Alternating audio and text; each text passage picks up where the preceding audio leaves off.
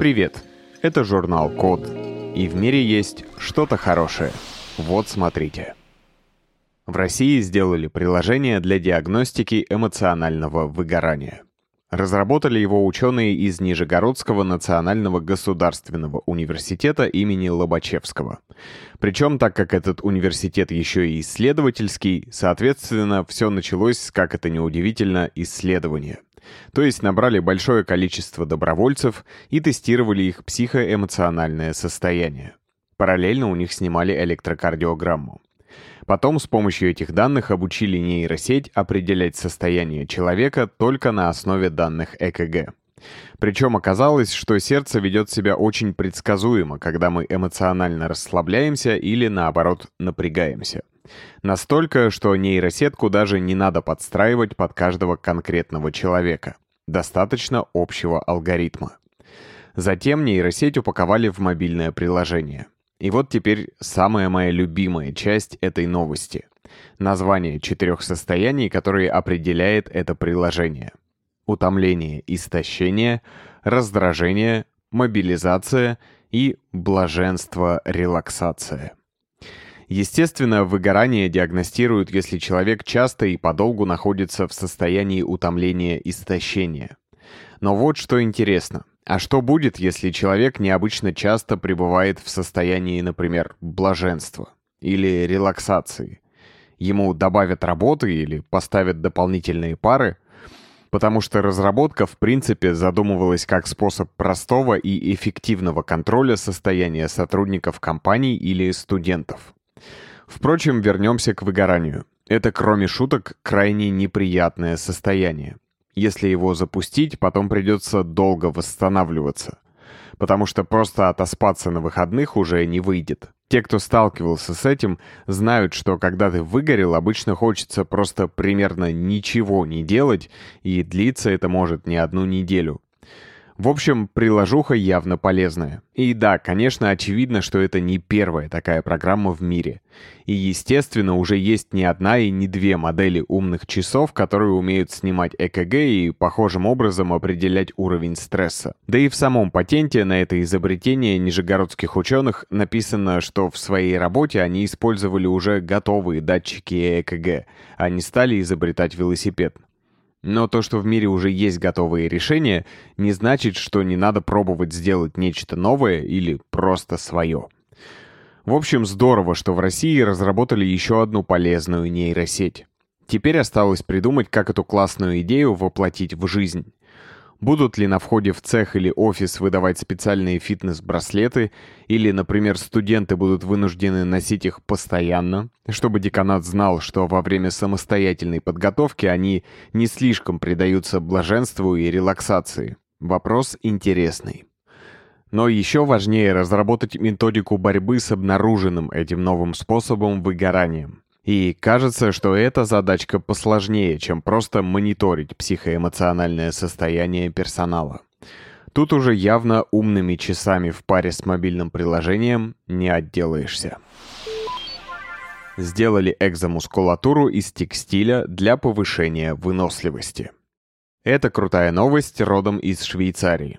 В швейцарской высшей технической школе Цюриха придумали текстильный жилет Mio Short, который может сделать человека более сильным и выносливым.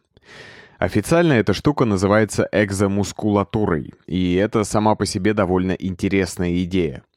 Фантасты еще в середине прошлого, 20 века, выдумали экзоскелеты. Экзо означает «внешний».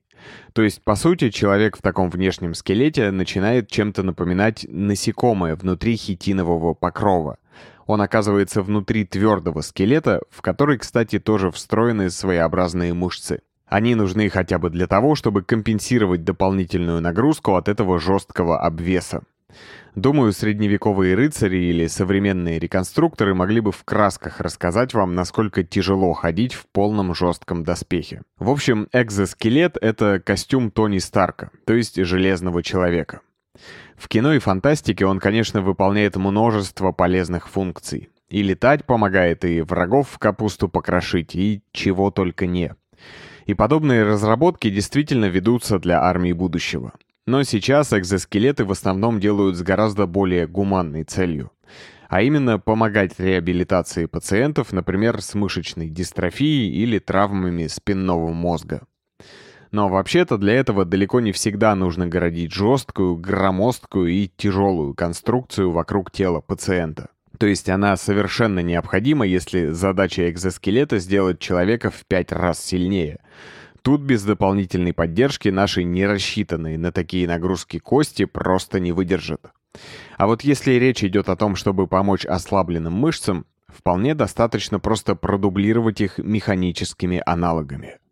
Ровно так и поступили в Швейцарии. Решили сделать максимально удобное устройство для каждодневного использования. По сути, это просто жилет из плотного текстиля, к которому прикреплены карбоновые площадки в местах крепления искусственных мышц. Сами мышцы представляют из себя тонкие тросики. Они располагаются параллельно мышцам пользователя. В движение их приводят электромоторы. Ну и, конечно, в жилет встроены датчики для считывания движений, которые собирается совершить пациент.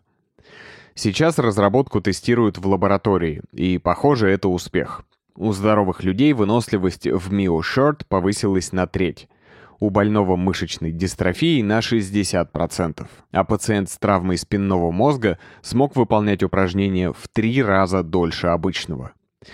Правда, если присмотреться к видео под новостью на нашем сайте, можно заметить, что хотя само носимое устройство довольно компактное, Пока что оно подключено к большой коробке, которая стоит на лабораторном столе. То есть о домашнем или даже скорее повседневном использовании этой техники реабилитации речь пока не идет.